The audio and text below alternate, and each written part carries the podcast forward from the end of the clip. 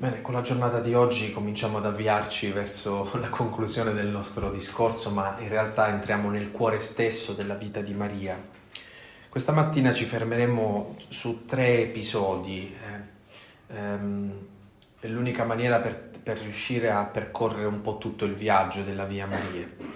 Eh, ve li elenco e poi eh, cerchiamo di capire in che senso noi abbiamo bisogno di fermarci su questi tre avvenimenti della, della sua vita.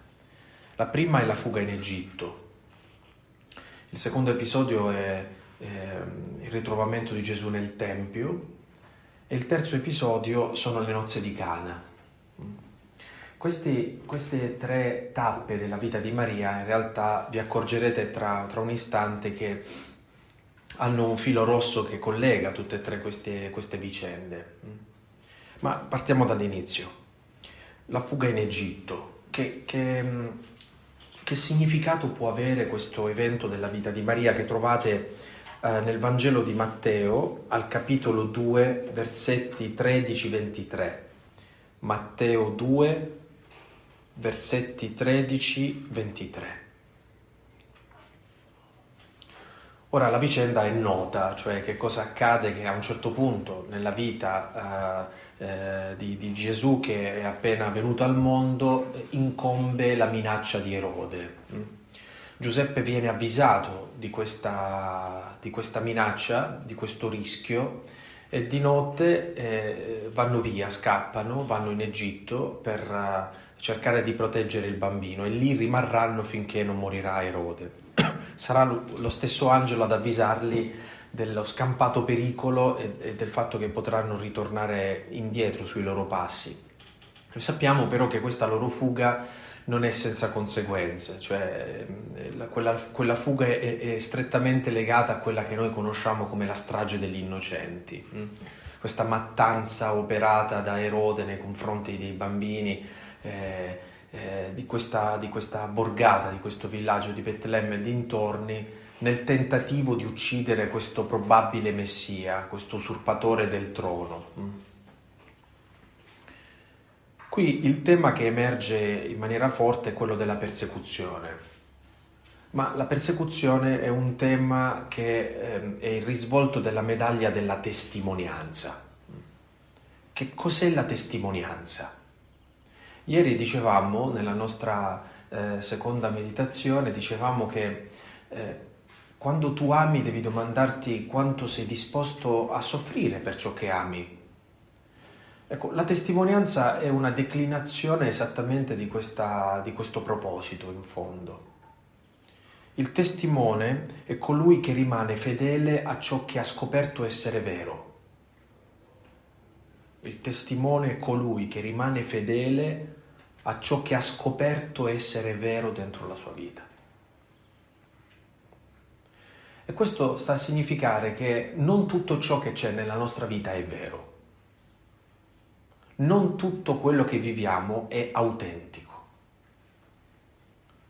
Se come cristiani eh, dovessimo in qualche maniera avere una pretesa, la nostra pretesa dovrebbe essere questa quella di vivere per cose vere.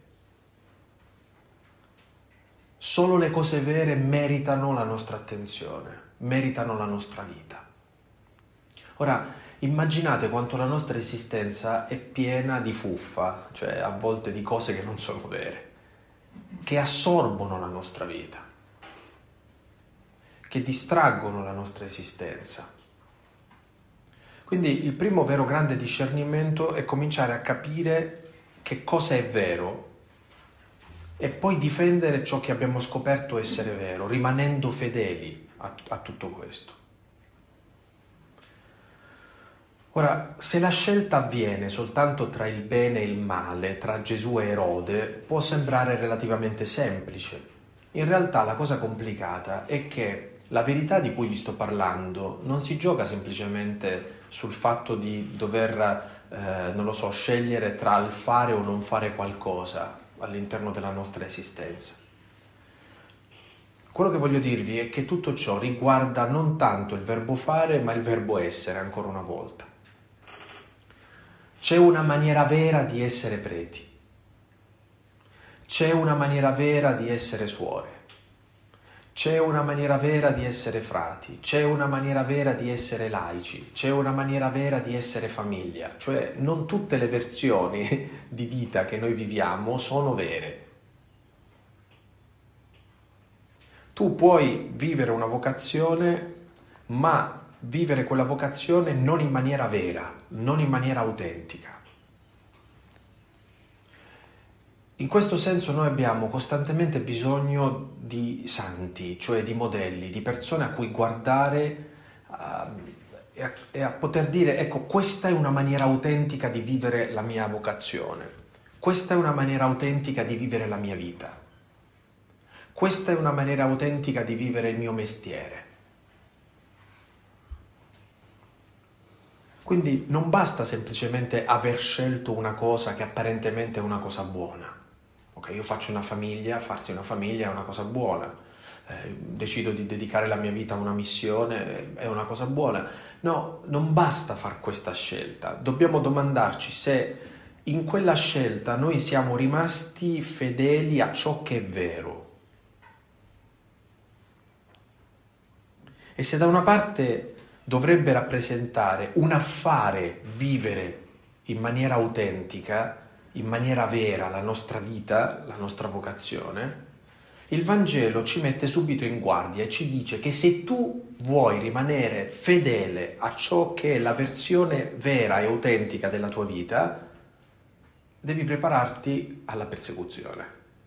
È paradossale. Ma se, se, io voglio vivere bene bene il mio sacerdozio, perché devo prepararmi a, alla persecuzione? Se io voglio vivere bene bene il mio essere famiglia, il mio vivere il mio carisma, il, perché? Perché ciò che è vero ha sempre ehm, il, il, il, valore di eh, smascherare ciò che vero non è. E voi sapete che la maniera più facile di vivere è la mediocrità. La mediocrità è cercare di accontentarsi di quel minimo sindacale in cui tu salvi un po' la faccia e alla fine fai i fatti tuoi. Ecco, questa è la mediocrità, in fondo. E a nessuno piace che qualcuno sveli che tu stai vivendo in maniera mediocre. Quindi non devi fare niente di diverso dagli altri, niente di più degli altri, niente, non devi fare nulla per non smascherare la mediocrità che c'è intorno. Ora qui la linea di demarcazione tra la testimonianza e la presunzione è sottilissima, perché il testimone non gode di essere diverso, soffre per questa diversità,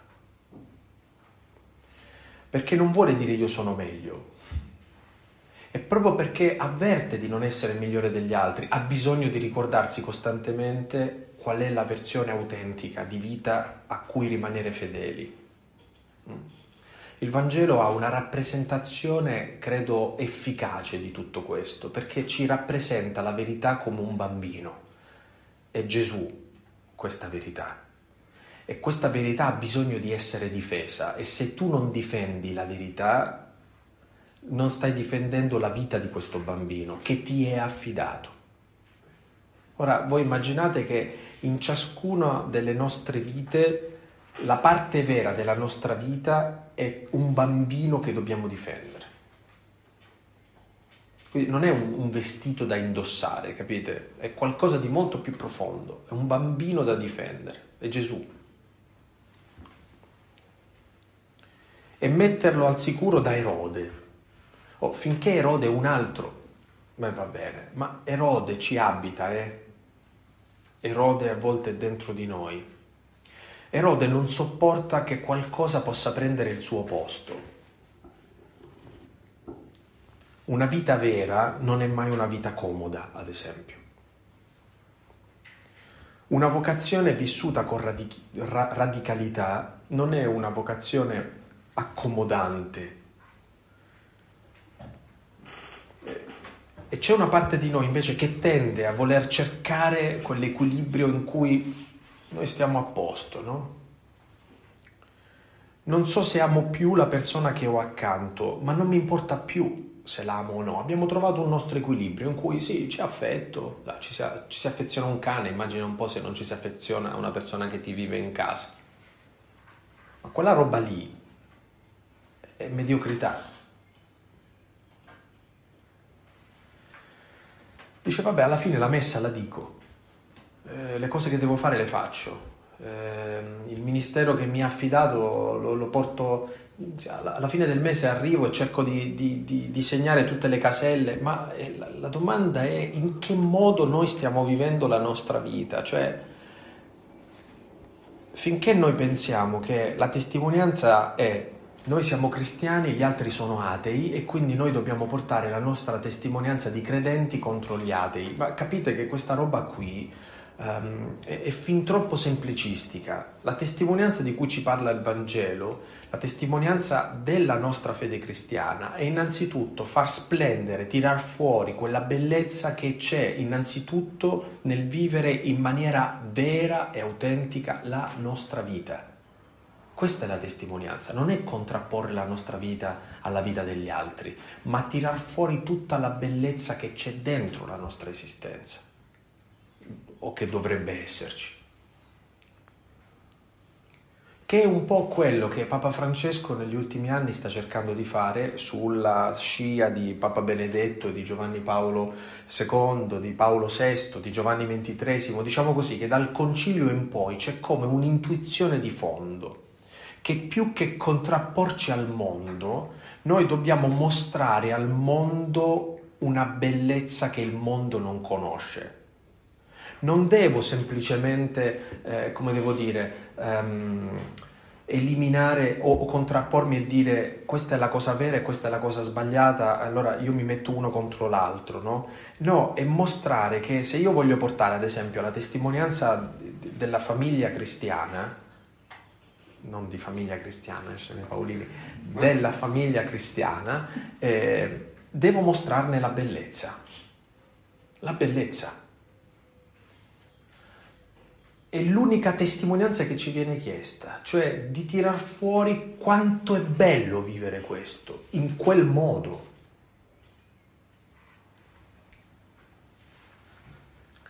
Perché ci sono dei santi che attirano, ma anche dopo secoli continuano a fare seguito pazzesco dietro di loro? Perché hanno mostrato una bellezza che è affascinante.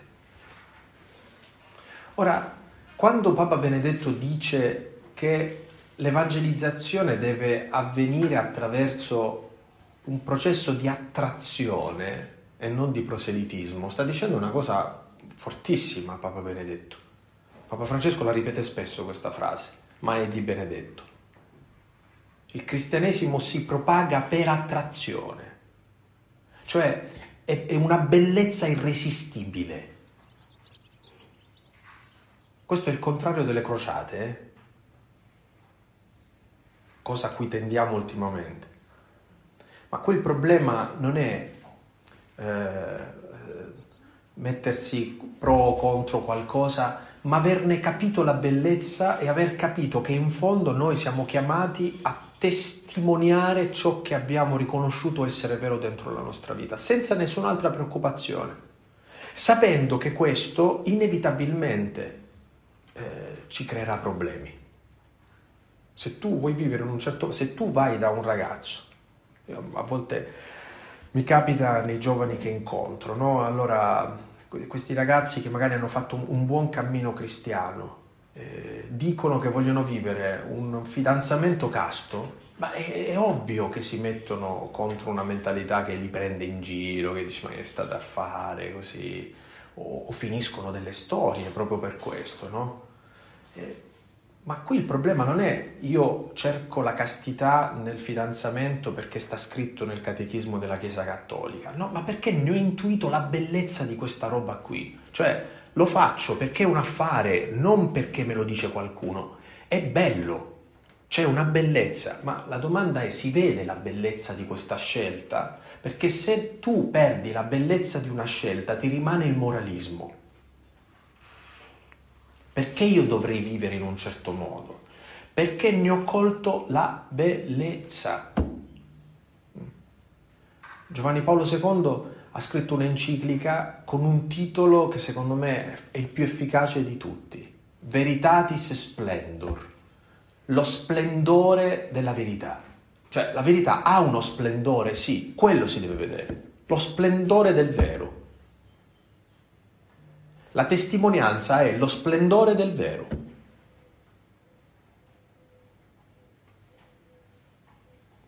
La testimonianza è eh, Madre Teresa che va a prendere il Nobel e dà schiaffi a tutti dicendo se i bambini non li volete dateli a me, ci penso io, li accolgo io. E lo fa mostrando non, come devo dire, ehm, una contrapposizione violenta, ma mostrando ciò che è lei, madre. È madre, si vede la bellezza di una madre lì.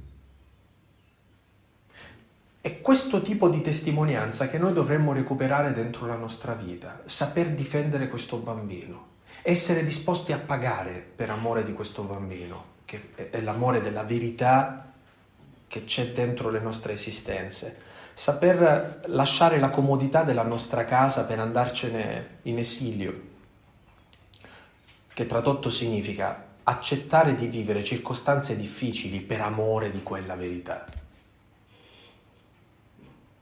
Forse qualcuno di voi che conosce un po' eh, la vita di Giovanni della Croce sa quanti gliene fatte passare a Giovanni, i suoi confratelli, eh?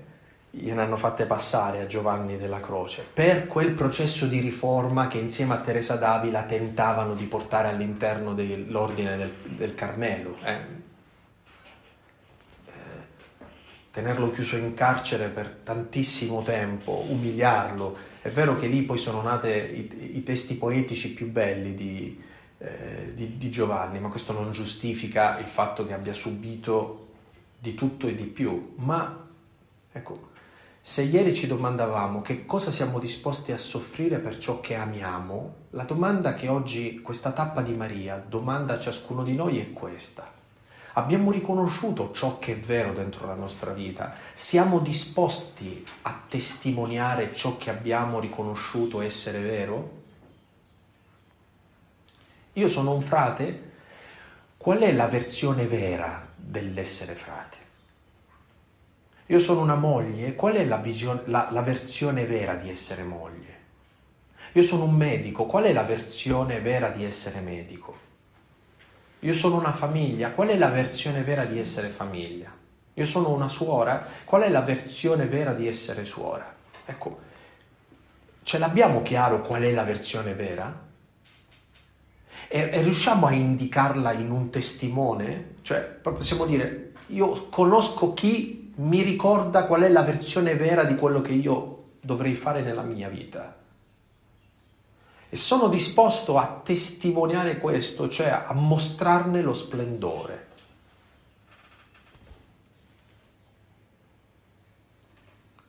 Quando accendi una luce nel buio, ovviamente il contrasto si viene a creare tra il buio e la luce. Quindi la testimonianza non è andarci a trovare situazioni in cui dobbiamo entrare in contrasto ma trovare le motivazioni per cui splendere, accettando che splendere significa anche pagarne le conseguenze.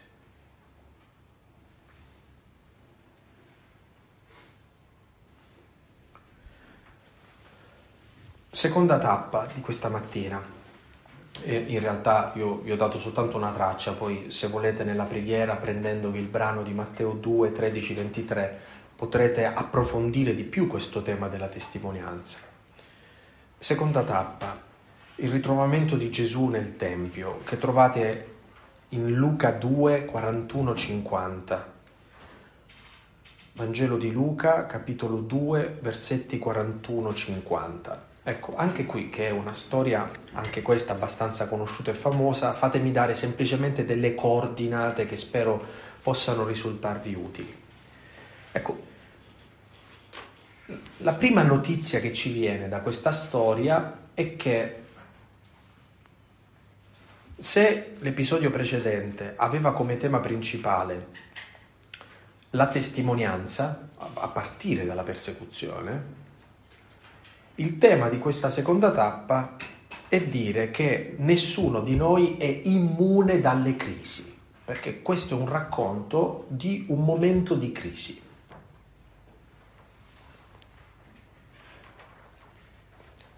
La crisi è aver perso di vista il motivo. Questa è la crisi. Aver smarrito il motivo. Una persona in crisi quando non capisce più il senso di quello che sta facendo. Ancora una volta, vedete il Vangelo come, come traduce. Allora, se prima abbiamo detto la verità è un bambino da difendere, è questo bambino che va messo in salvo da Erode, il motivo, in questa seconda tappa, è ancora un bambino che non ritrovi. È un bambino che pensavi fosse con te, ma che non c'è. È interessante eh? quello che capita in questo brano del Vangelo, non a due qualunque, ma a Maria e a Giuseppe. Eh? Volete che ve lo sottolineo? Stiamo parlando della Madonna eh? e di San Giuseppe. Neanche loro sono immuni da questo tipo di crisi, che a un certo punto eh, smarriscono, perdono di vista Gesù, che è il motivo. Ognuno pensava che fosse con l'altro. L'anticamera delle crisi è dare per scontato. Sì, do per scontato che da qualche parte nella mia vita c'è. Sì, ma dove? Dov'è? Ogni mattina dobbiamo domandarci se abbiamo davanti a noi il motivo che in fondo poi è Gesù. Gesù è la personificazione del motivo. Quando diciamo che abbiamo perso Gesù nella nostra vita, non abbiamo perso un santino o una statua, abbiamo perso un motivo per cui la nostra vita vale la pena, per cui la nostra vocazione vale la pena, per cui le nostre scelte valgono la pena. Ricordate che quando si perde il motivo ci rimangono soltanto i muscoli della nostra volontà. E non si va lontani. Eh? Ecco, qui la, la, la, testimonianza di quest'altra tappa nella vita di Maria eh, sta in un gesto molto, molto bello, cioè non possiamo essere immuni dalle crisi, cioè prima o poi capita nella vita che, che perdiamo di vista ciò che dovrebbe essere l'essenziale. Ma Maria e Giuseppe ci danno la testimonianza che quando si perde di vista l'essenziale non bisogna far finta di nulla, come molto spesso facciamo noi. Ad esempio, tu sai che stai male, sai che c'è un vuoto, sai che c'è un'infelicità che sta serpeggiando dentro la tua vita e che cosa ti viene in mente di fare? Di stringere i denti e di andare avanti. E a te sembra eroica questa cosa, di andare avanti. No, non si va avanti, si, ci si mette a cercare Gesù che non si trova.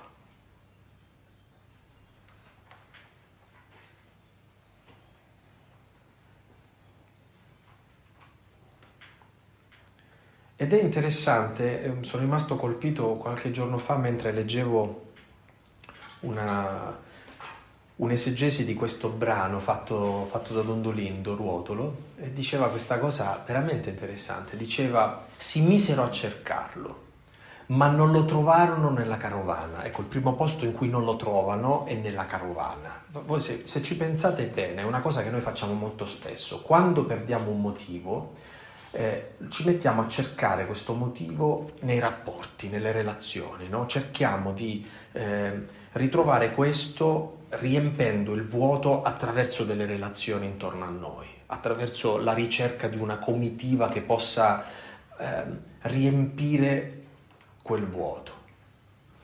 Que- quelli sono momenti della vita in cui a volte costruiamo delle relazioni sbagliate. Andiamo a cercarci delle persone ma non perché vogliamo bene a queste persone, le cerchiamo perché stiamo male.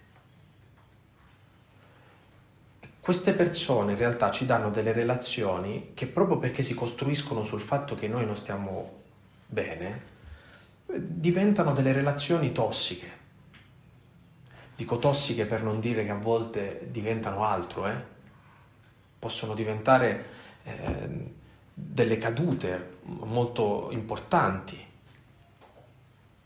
Gesù non è lì, non è nella ricerca spasmodica di qualcosa che quando noi cerchiamo, ehm, quando tu non stai bene a casa tua e vai a cercare da un'altra parte perché stai male in casa tua, non hai risolto il problema in casa tua, cioè quando tornerai la sera a casa il problema starà ancora lì, eh? Se tu non stai bene con la tua vocazione e trovi delle cose per evadere da quel problema, tu hai fatto un gesto di evasione, non di risoluzione. Lo cercano nella comitiva, ma non c'è nella comitiva. Non basta una comitiva per risolvere il problema, il problema di senso.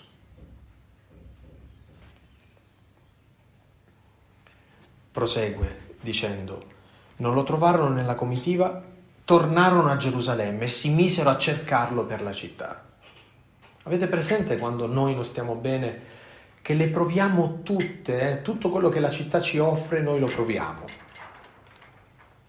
Facciamo cammini di introspezione psicologici, affettivi, gruppi, cose, eccetera, che sono tutti buoni strumenti, ma in fondo non basta interpretare un vuoto per risolvere un vuoto. Se ti manca qualcosa di così importante, non basta semplicemente eh, spezzettarlo, analizzarlo, no, non ti basta questo.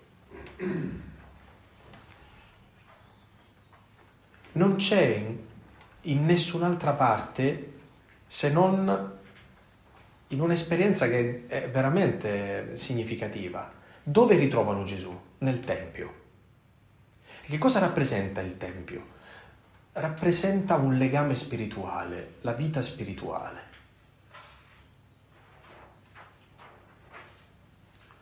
A volte noi stiamo male e ci concentriamo sull'alimentazione, sulla palestra, su questo, su questo, che, che non è niente di brutto, eh, ma non è risolutivo. A volte noi stiamo male e cominciamo a fare, dice adesso devo fare esperienze diverse perché fino ad oggi eh, eh, girovaghiamo a destra e a sinistra. Quando manca un motivo, quella mancanza è un grande una grande richiesta di spiritualità, una grande richiesta di un legame che non può darti nessun altro se non la ricerca di un Dio che si nasconde eh, esattamente lì dove tu magari non ti metti a cercarlo. Non a caso molte persone che sono passate attraverso esperienze serie di crisi hanno riscoperto la fede proprio a partire da dei momenti di crisi.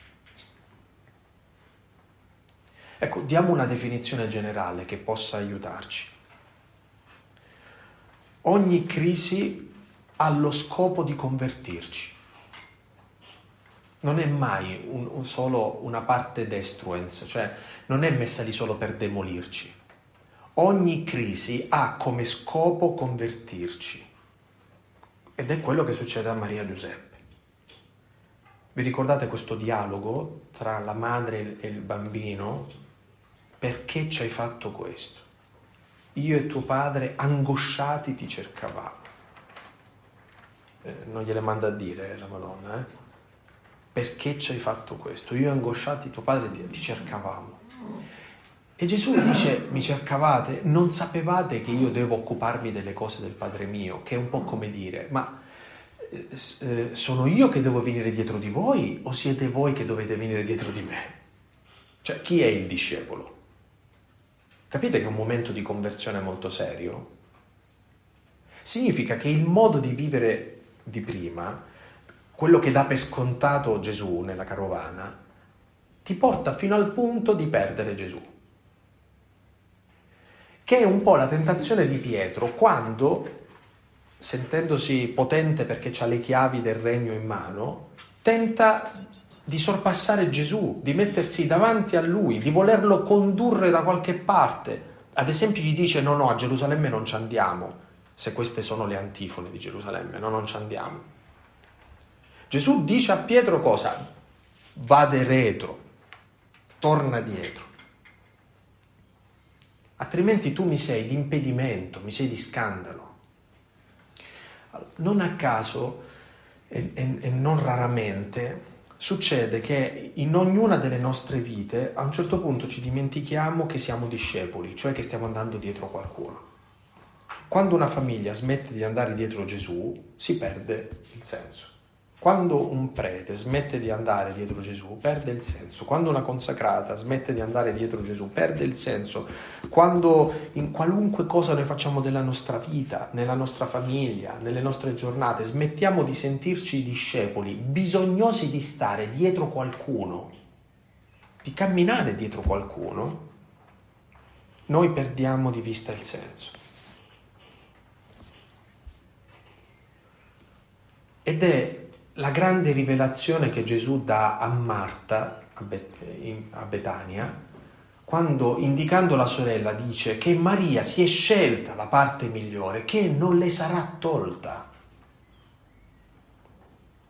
Allora, voi capite che c'è una parte migliore che, eh, a cui dobbiamo rimanere attaccati.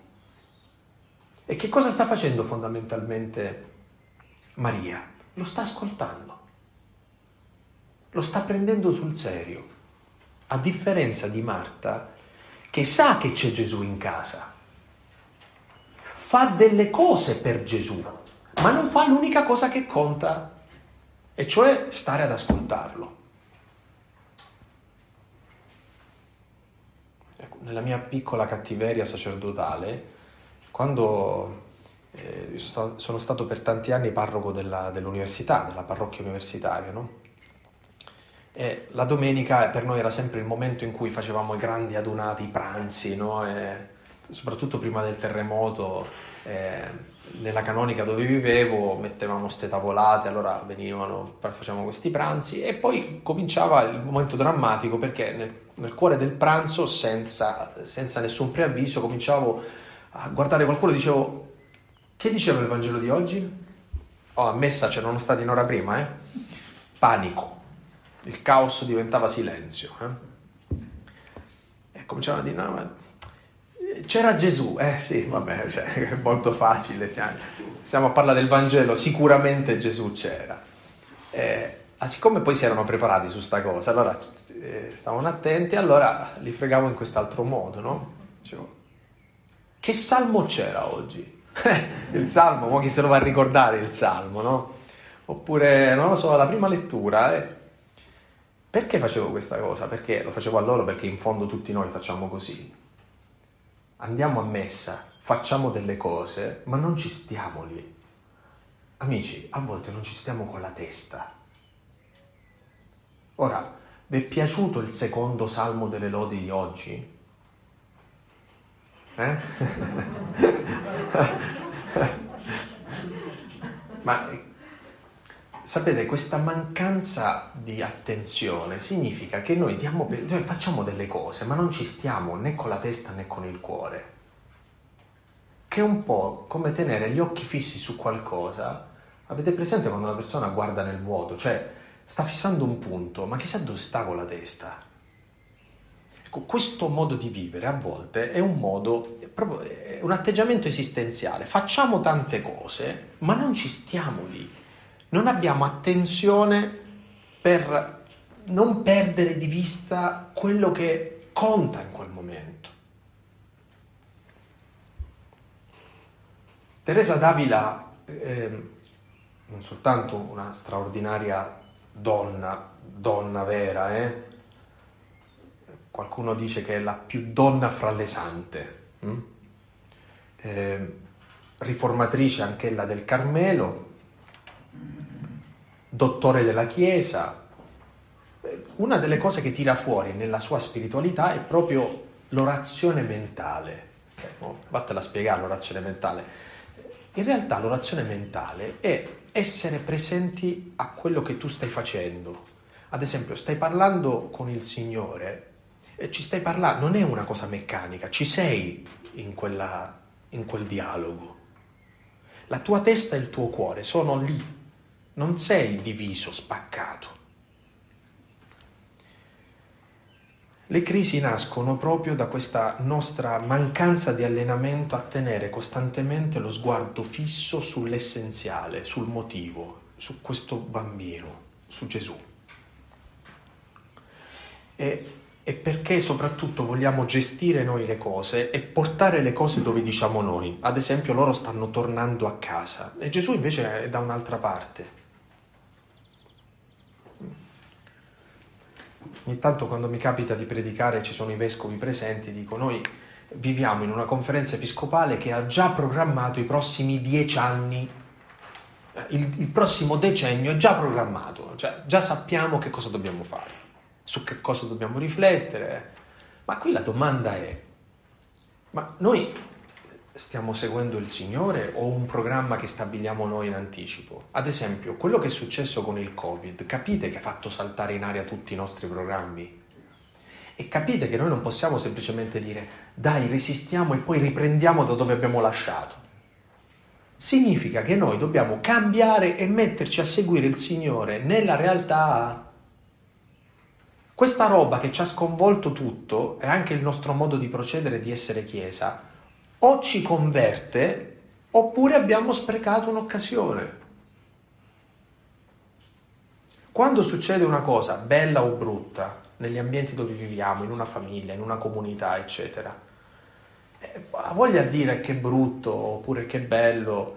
Qua il problema è il Signore ha permesso che questa cosa ci fosse dentro la realtà. Che facciamo?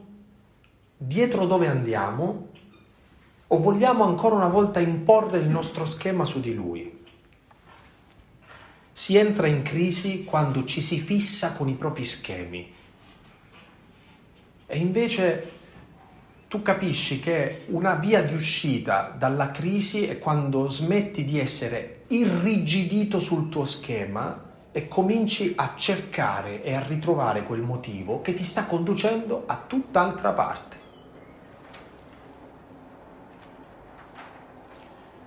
Traduciamolo in maniera molto semplice.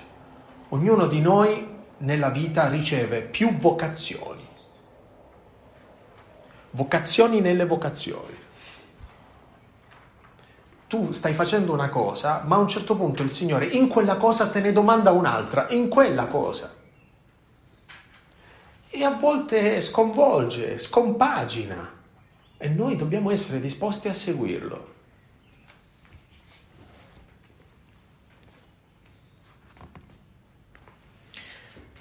Terzo episodio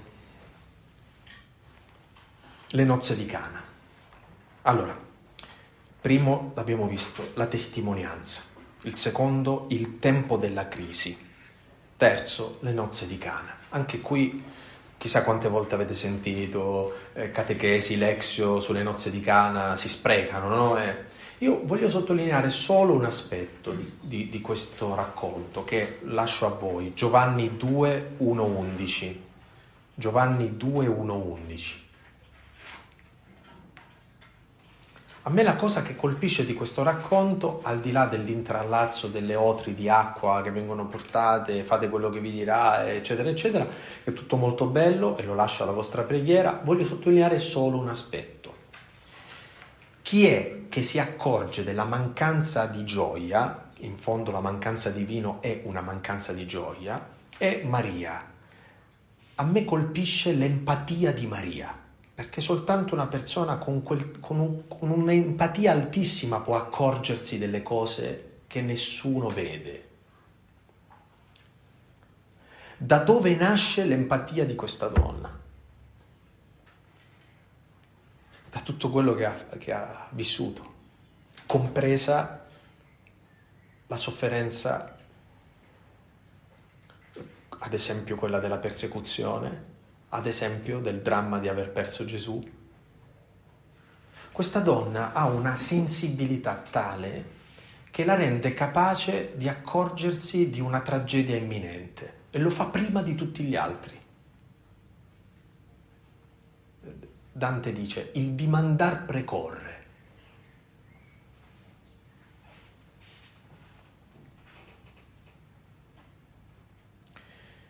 Il dolore qualunque esso sia dentro la nostra vita, solitamente genera un'empatia che salva. perché sviluppa dentro di noi una sensibilità che normalmente noi non abbiamo in un aspetto o in un altro.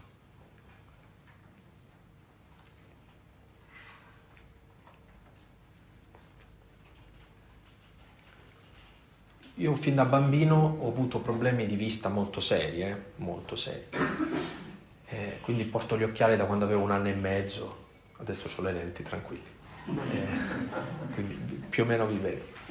Eh, io mi sono accorto che per esempio la mancanza di vista acuisce gli altri sensi. Ad esempio, io da bambino ricordo riuscivo a muovermi al buio senza nessun problema perché, non so, il corpo avverte gli oggetti, non so come dirvi, ma viene da una mancanza, cioè il dolore perché non vedo bene ha fatto sviluppare in me altri sensi, oppure ha sviluppato l'orecchio assoluto in musica. Mm. Eh, ho imparato la musica prima di saper leggere e scrivere, non sono un buon musicista, però la musica l'ho imparata. L'orecchio assoluto è che una nota immediatamente io so quale nota è, l'udito si è sviluppato di più della vista che a me manca. Ora, a volte la vita ci toglie delle parti, no? ci fa soffrire. Mm? Ti manca qualcuno, qualcosa, mm, hai vissuto questa o quest'altra situazione. Non ricordo ieri con chi condividevamo questa cosa, no? Eh, nel leggere Giovanni Bosco è sicuro, cioè quest'uomo che gli manca il padre, ha passato tutta la sua vita a fare il padre. Come, come fai a non collegare queste due cose? Cioè che la sofferenza che ha vissuto dentro la sua vita ha, ha sviluppato il suo talento in fondo, un'empatia che lo ha reso padre di migliaia eh, di, di, di giovani. E tutto nasce da che cosa? Da una mancanza da qualcosa che ha sofferto.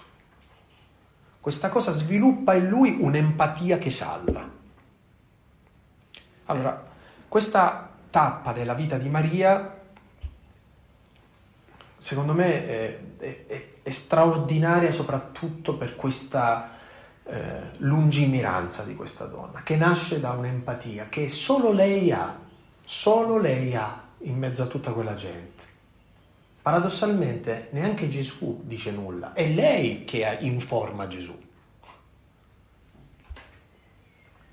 Questo per dirvi che quando noi sviluppiamo questo tipo di sensibilità, solitamente diamo sempre una lettura negativa.